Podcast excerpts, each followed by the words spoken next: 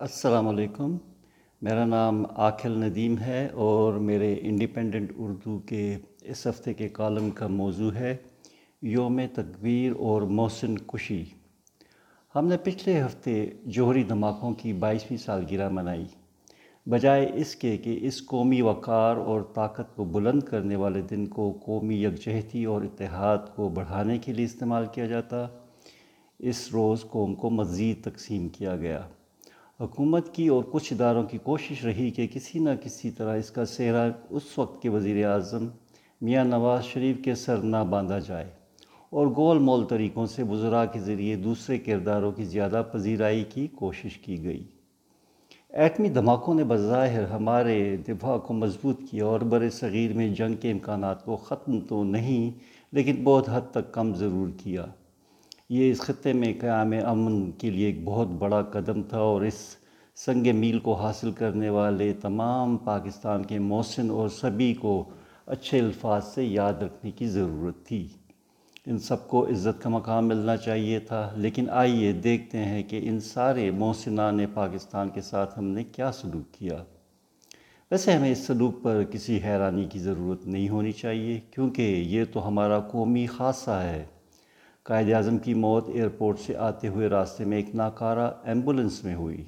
محترمہ مادر ملت، محترمہ فاطمہ جناح کو ہمارے پہلے عامر مطلق کے دور میں غدار قرار دیا گیا۔ تو یہ کیسے ممکن تھا کہ ہم پاکستان کے دفاع کو ناقابل تسخیر کرنے اور اسے پہلی اسلامی ایٹمی قوت بنانے کے جرم میں شریک و مجرموں کو سزائیں نہ دیتے؟ ایٹمی پروگرام شروع کرنے والے پہلے سویلین رہنما ذوالفقار علی بھٹو تھے، جنہوں نے گھاس کھا کر زندہ رہنے کو ترجیح دیتے ہوئے ایٹمی پروگرام کے لیے انسانی اور مالی وسائل کا انتظام کیا۔ انہیں انتہائی بے دردی سے عدالتوں کو استعمال کرتے ہوئے ہمارے دوسرے عامر مطلق کے ہاتھوں پھانسی گھاٹ کا راستہ دکھایا گیا۔ اس منصوبے کے سائنسی خالق اور روح رواں ڈاکٹر عبدالقدیر خان کو ساری قوم کے سامنے ٹیلی ویژن پر رسوا کر کے معافی منگوائی گئی اور ان پر وہ الزام لگائے گئے جبکہ دوسرے کرداروں کی مبینہ جرائم سے چشم پوشی کی گئی۔ وہ پچھلے تقریباً اٹھارہ سال سے اپنے ہی ملک میں نظر بندی کی سزا بھگت رہے ہیں۔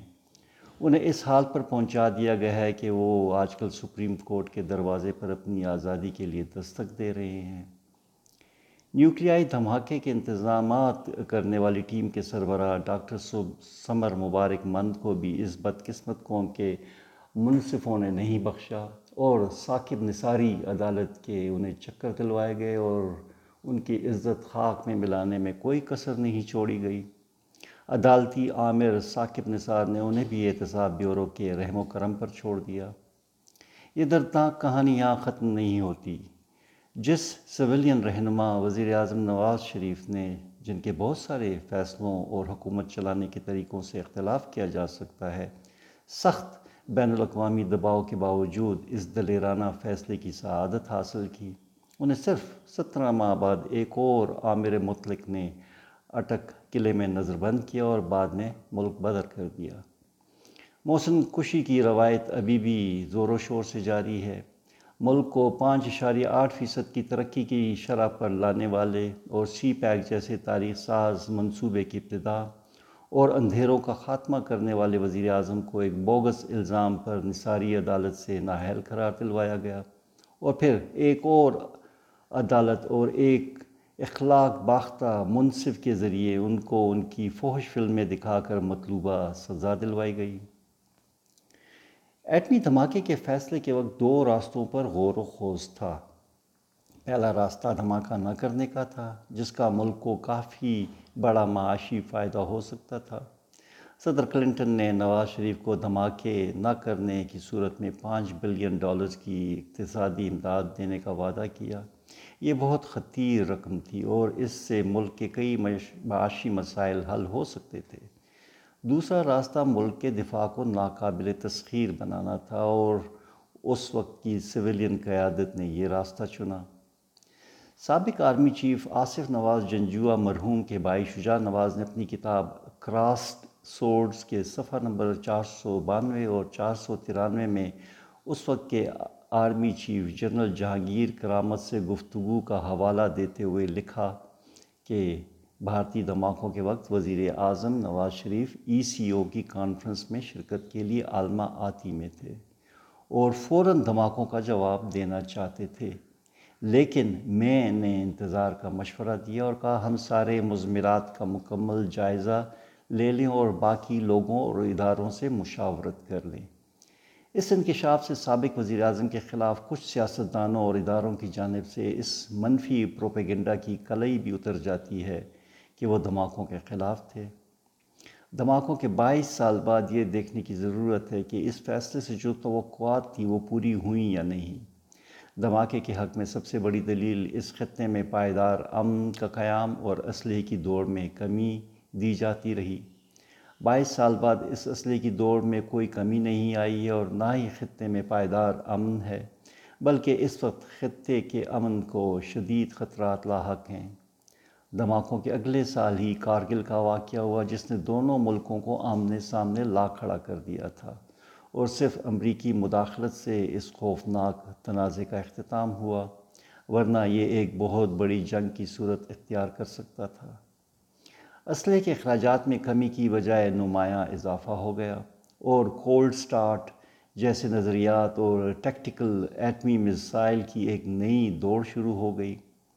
اس لیے ایسا لگتا ہے کہ ان دھماکوں نے ہمیں ایٹمی قوت تو بنا دیا، لیکن نہ تو ہمیں پائیدار امن دیا اور نہ ہی امن منافع حاصل ہوا، جس سے دونوں ملکوں کے عوام کے لیے سماجی سہولتوں میں اضافہ ہو سکتا تھا۔ ایک اور دلیل یہ بھی تھی کہ دھماکے میں بھارت کے، دھماکے میں، دھماکے ہمیں بھارت کے ساتھ دفاعی میدان میں برابری کی سطح پر لے آئیں گے۔ اور اس طرح ہم مؤثر طریقے سے بھارت کے توسیع پسندانہ عزائم کے آگے بند باندھ سکیں گے۔ بھارت کے موجودہ توسیع پسندانہ ارادے اور کشمیر کی حیثیت بدلنے کے اقدامات نے اس دلیل کو بھی کافی حد تک غیر مؤثر کر دیا ہے۔ دھماکوں کی حمایت میں یہ بھی کہا گیا کہ اس سے دنیا میں ہمارے وقار میں اضافہ ہوگا۔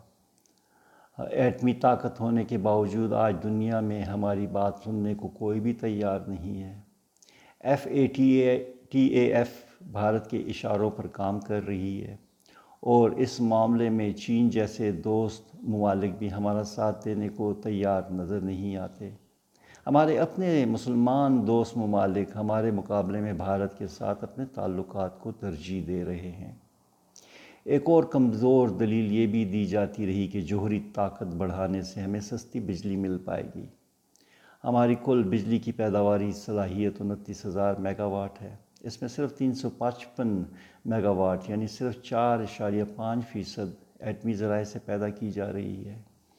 چین کے تعاون سے کراچی میں ایک اور ایٹمی بجلی گھر کا نومبر دو ہزار تیرہ میں افتتاح کیا گیا تھا۔ اس کے پہلے مرحلے کے اختتام پر صرف ایک ہزار ایک سو اکسٹھ میگا واٹ کا اضافہ ہوگا۔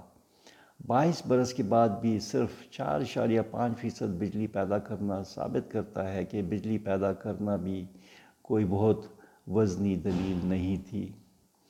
ہمیں یہ سمجھنے کی ضرورت ہے کہ ایٹمی طاقت ہونے کے کچھ فوائد ہیں اور شاید ہمارے خطے میں ہماری سلامتی کے لیے یہ قوت ضروری بھی ہوگی، لیکن تنہا یہ قوت ہماری مجموعی قومی طاقت اور ترقی کے لیے کافی نہیں ہے اور نہ ہی یہ ہماری قومی طاقت کا متبادل ہے۔